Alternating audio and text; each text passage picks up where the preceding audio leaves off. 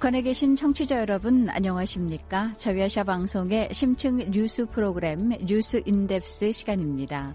뉴스 in-depth는 북한 내부는 물론 한반도 주변국에 관한 뉴스와 정보를 깊이 또 알기 쉽게 전해드리고 있습니다. 뉴스 in-depth 오늘 순서 시작합니다.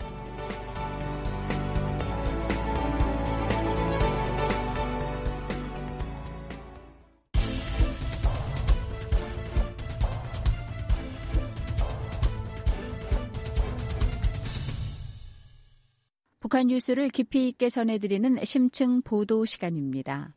올 들어 고위급 접촉에 나서며 러시아와 교육 재개를 도모하는 듯했던 북한이지만 우크라이나 사태로 북러 간 경제 협력은 당분간 어려울 전망입니다. 여기다 북한이 큰 이득을 볼 것으로 기대됐던 러시아에서 북한을 거쳐 한국으로 이어지는 가스관 매설 사업도 사실상 물 건너갔다는 지적이 나오고 있습니다.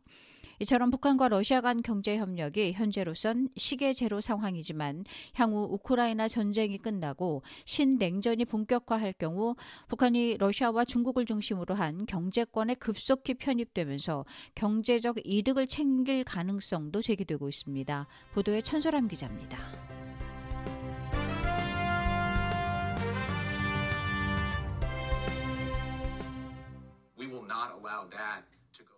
세계의 어느 나라, 어느 곳에서건 경제 제재를 받은 러시아에 생명줄을 제공하는 것을 허용하지 않을 것입니다. 우크라이나 침공으로 러시아가 전방위적인 경제 제재에 직면한 가운데 제이크 설리번 미국 백악관 국가안보 보좌관은 러시아를 돕는 나라가 있다면 좌시하지 않겠다고 경고했습니다. 그렇다면 러시아와 북한 간 경제 협력은 어떻게 될까? 올 들어 중국과 화물열차 운행을 재개한 뒤 러시아 고위층과 이딴 만남을 통해 무역 재개를 논의하는 등 적극적이었던 북한. 하지만 우크라이나 사태로 북러 교역 재개 구상에 심각한 차질이 불가피한 상황입니다. 다만 우크라이나 사태가 북한 경제 전반에 미칠 영향력은 미미하다는 평가입니다. 북한의 대외 무역에서 러시아가 차지하는 비중이 크지 않기 때문이라고 최장호 한국대외 경제정책연구원 통일국제협력팀장은 진단합니다. 북한이 작년 12월부터 러시아와 이제 수차례에 걸쳐서 이제 무역 체계를 어, 논의하고 있는데 네. 북한 무역에서 러시아가 차지하는 비율이 이제 평년 기준으로 음. 2% 정도로 작아서 네. 북한이 러시아와 무역 체계를 하는 경제적 효과가 그렇게 크지는 않습니다. 음. 러시아 출신 북한 전문가인 한국국민대학교 안드레이 랑코프 교수도 북러 간 경제협력의 빨간불이 켜져도 북한에 그리 큰 타격이 없을 것으로 내다봅니다. 러시아와의 무역 교육 규모는 중국과의 어, 무역 규모보다 너무 작아요. 러시아에 서 나오는 물건이 그리 많지 않고 러시아에서 나온 지원도 중국에서 나온 지원보다 희박한 수준이라고 할 수 있습니다. 북한이 목돈을 기대할 수 있었던 대규모 다국적 사업도 전망이 불투명해졌습니다. 제일 언론인이자 북한 경제 전문가인 문성희 박사는 북한의 비핵화를 유인한 방안 중 하나였던 러시아, 북한, 한국으로 이어지는 가스관 매설 사업의 전망이 불투명해졌다고 평가합니다. 북한과 러시아 간 경협에 악영향을 미치지 않을 수 없죠. 다만 남북도 가스관 용료 사업 등이 앞으로 어떻게 되겠는지 우려스럽기는 합니다. 최장호 팀장도 한국이 국제사회의 대러시아 제재에 동참한 이상 가스관 협력은 사실상 어려운 상황으로 가고 있다고 말합니다. 이제 한국이 러시아 제재에 동참을 했고, 음. 어, 그러니까 가스관 협력이라는 게 사실은 현실은 한러 합작 기업이 합병 기업이 생겨서 그 기업이 그 관련 사업을 추진해야 되는데 지금 네. 대러 제재 때문에 아무것도 할 수 없는 국면이어서 음. 당분간은 여기서 당분간이라고 하는 것은 우크라이나 사태가 정리가 되고 러시아 제재 문제가 해결되기 전에는 추진이 어려울 것으로 보여집니다. 반면 우크라이나 사태가 마무리되면 북한이 러시아의 주요 경업 상대로 떠오를 가능성도 제기됐습니다. 한국 부산외대 이신욱 교수는 국제적으로 고립된 러시아가 북한을 적극 껴안을 걸로 전망합니다. 앞으로 아마 신냉전이 들어갈 것 같습니다. 우크라이나 전쟁이 끝나면은. 음. 어, 그래서 이, 그 러시아의 주요한 파트너로서 있죠. 네. 어, 새로운 그 바탕으로서 북한을 갖다 적극 활용할 것 같아요. 이 교수는 유럽연합에 대응하는 러시아 주도의 경제 공동체인 유라시아 경제연합에 북한이 포함될 가능성도 내다봅니다. 그 러시아 푸틴 대통령이 그 유럽 연합 즉 EU에 대응하는 있죠 그런 네. 경제 공동체가 있었는데요. 네. 그 공동체에 아무래도 북한을 넣을 것 같아요. 어, 그렇게 되면 이제 북한 경제가 어, 러시아나 유라시아 경제연합 그리고 중국 쪽으로 어, 치우치면서 있죠 급격하게 어, 교역량이 늘어날 가능성도 있습니다. 그래서 제가 볼 때는 있죠 신냉전이 오히려 있죠 북한한테는 새롭게 교역이 부활하는 그런 하나의 신호탄이 될 수 있는 국제 구조가 형성됐다라고 생각됩니다. 이 교수는 나아가 올해 하반기 북러 간 정상회담 가능성도 전망합니다. 저 러시아가 지금 교육을 못하는 상태에서 어, 새로운 있죠 어, 개척지로서 그 뭐 중국과 아 그리고 북한을 적극 활용할 것 같습니다. 한계 자체가 있죠. 북한 같은 경우는 상당히 제한적이지만은 그래도 숨통이 트이는 정도의 모습을 보일 수 있습니다. 중국이 못하는 어, 그런 분야들이 있긴 있습니다.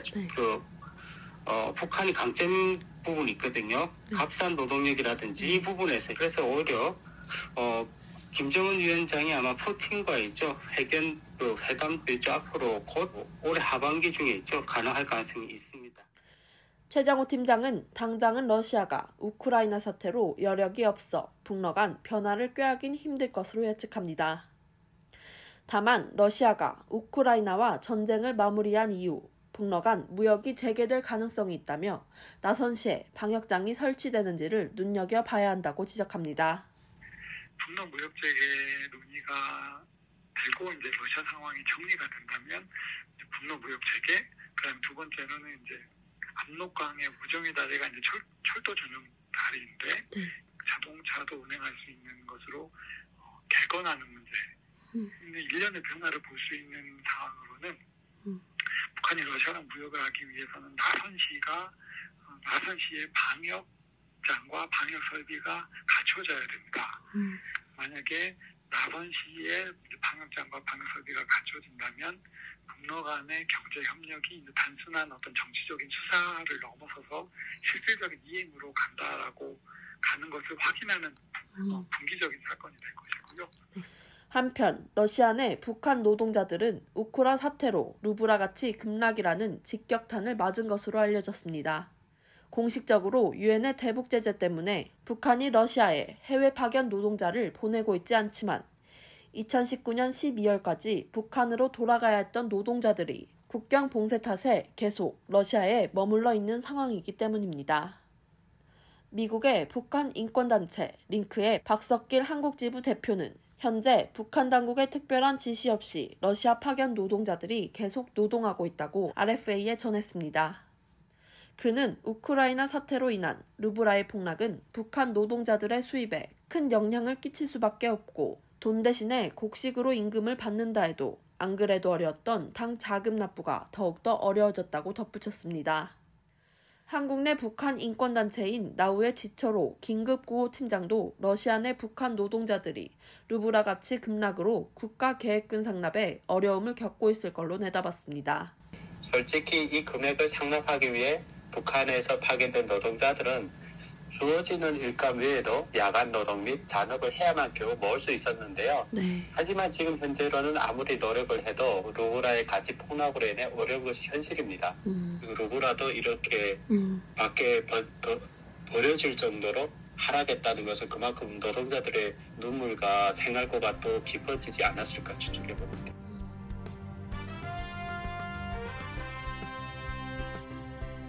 RFA 자유아시아 방송 천소람입니다.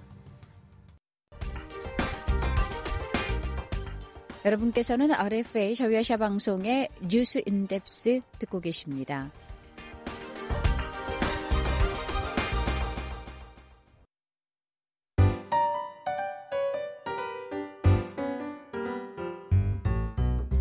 전직 북 여성 무역 일꾼이 푸는 돈 버는 재미와 돈 맛. 사회주의 계획 경제를 앞세웠던 북한에서도 시장 경제는 주민들의 일상생활 속에 뿌리 내리기 시작한 지 오래입니다. 이제 북한에서도 돈은 사상이나 이념을 넘어 삶의 가장 중요한 수단이자 가치가 됐는데요. 특히 돈을 버는 경제 활동의 주체로 여성의 역할이 커졌습니다. 탈북 여성 경제인의 시각으로 북한 실물 경제의 현재와 미래를 들여다보는 돈 버는 재미와 돈 맛. 북한 경공업 분야 무역일군 출신 태북자 김혜영 씨와 함께 합니다. 진행의 노정민 기자입니다.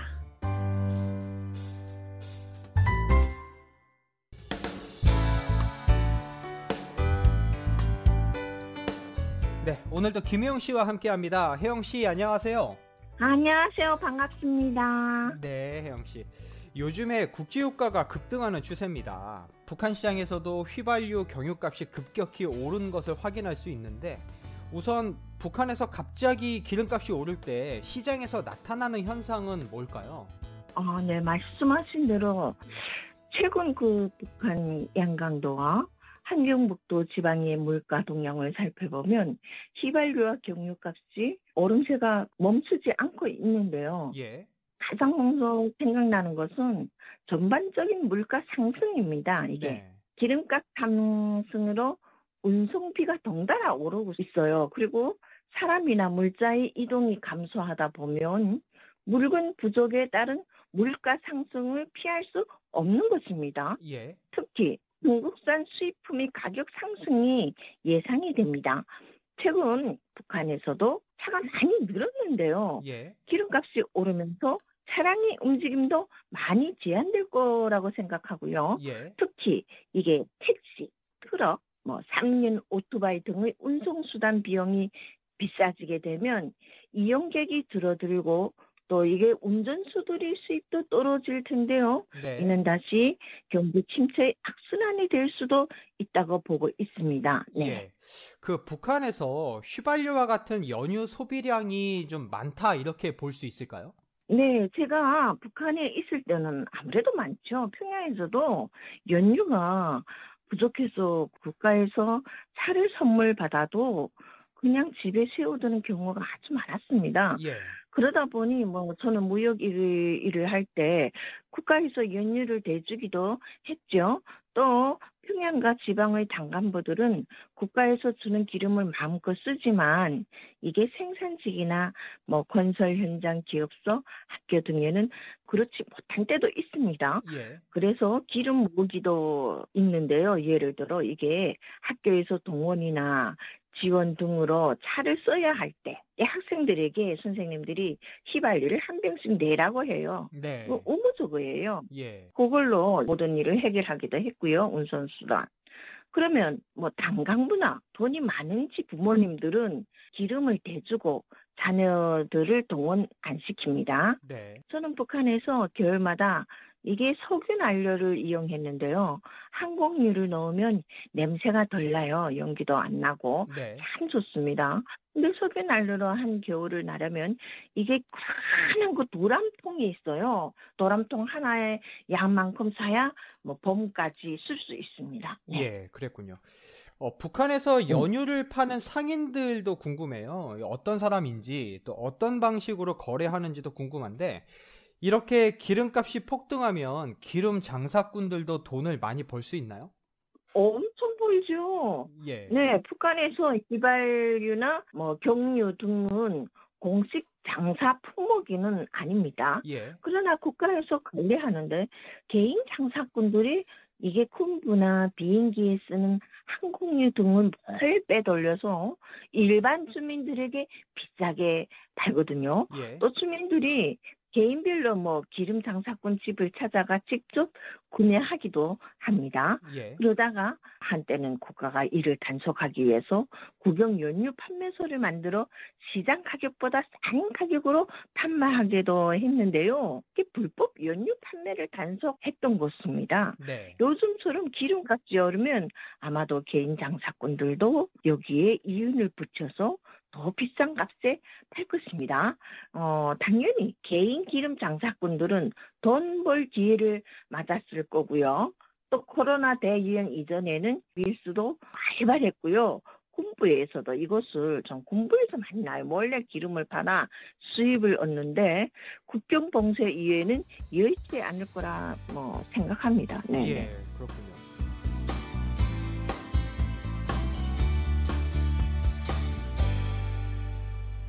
어, 북한에서 우크라이나 사태에 대한 언급이 거의 없는 것으로 아는데 어, 그래도 이 네. 무역 일꾼이나 상인들 중에는 우크라이나 사태와 또 국제 유가 상승 이 상관관계를 좀 아는 사람들이 있지 않을까 싶은데 어떻게 생각하십니까? 중국에 나가 있는 북한 무역 일꾼들은 급변하는 국제 정세를 다 알고 있고요. 예.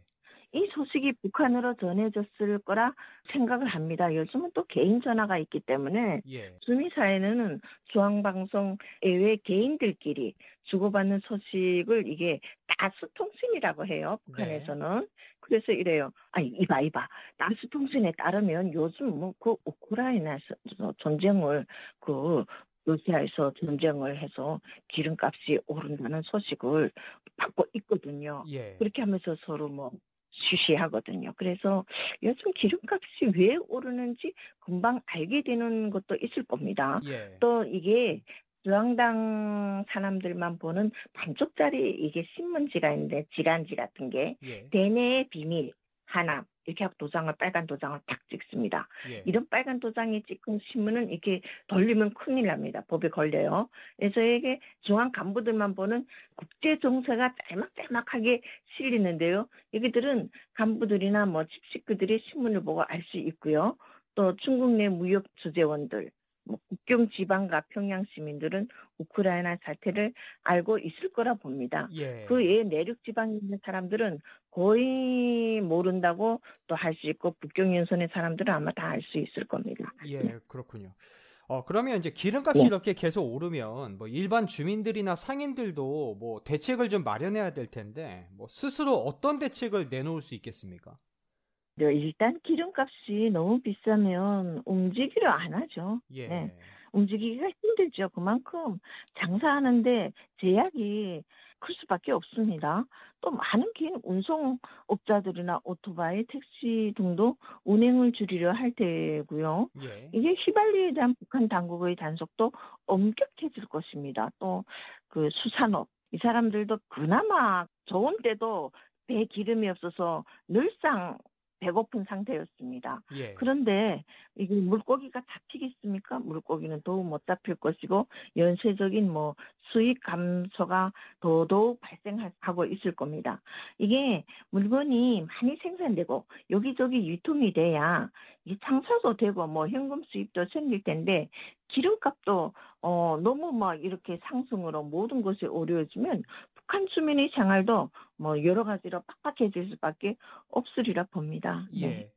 지금 뭐 전 세계적으로 곡물 가격, 뭐 기름값이 계속 오르는 추세인데 뭐 쉽게 내릴 것 같지는 않고요. 예. 예 사실 네, 네. 어, 북한은 중국으로부터 수입을 대부분 의존해 왔는데 앞으로도 뭐 직간접적으로 미치는 영향이 적지 않을 것 같아요. 마지막으로 어떻게 보세요? 네. 앞으로가 뭐 더 걱정입니다. 예. 북한이 워낙 고립된 국가였기 때문에 국제 유가나 곡물가의 상승이 얼마나 큰 영향을 미쳤는지는 알 수 없지만 이게 점차적으로 악영향이 나타날 거라 생각합니다. 예. 또그 영향이 언제 끝날지도 알 수 없는 상황이고요. 특히 북한이 수년간 대북 제재와 코로나 대유행으로 경제적 어려움을 지금 겪고 있고요. 예. 이미 뭐 현금 수입이 국가만 되는 먹을 것과 입을 것, 뭐, 등 뭐, 생필품, 뭐, 이런 가격이 크게 오른 상황에서 또 요즘 우크라이나 사태로 국제 유가까지 오른다면 이게 경제적 타격은 더더욱 커질 것 같습니다. 예. 네. 장사가 더 잘 안 될 수도 있는 원인이 또 여기에도 더 있을 것이고, 예. 이게 김정은 정권 이에 대한 대책이라도 있는 것인지, 지켜보기에도 참 안타까운 그 마음입니다. 네. 예. 그 오늘은 그 기름값 폭등이 북한 사회에 미치는 영향에 대해서 살펴봤습니다. 돈 버는 재미와 돈맛 오늘 순서는 여기까지입니다. 지금까지 북한 무역이권 출신 탈북민 김혜영 씨와 함께했습니다. 혜영 씨 오늘도 고맙습니다. 어, 감사합니다. RFA 자유아시아 방송 노정민입니다.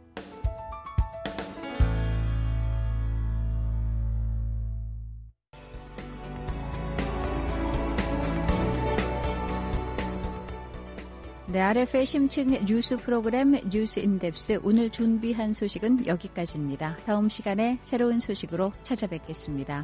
지금까지 기획 제작의 심층 뉴스팀 진행의 양윤정입니다.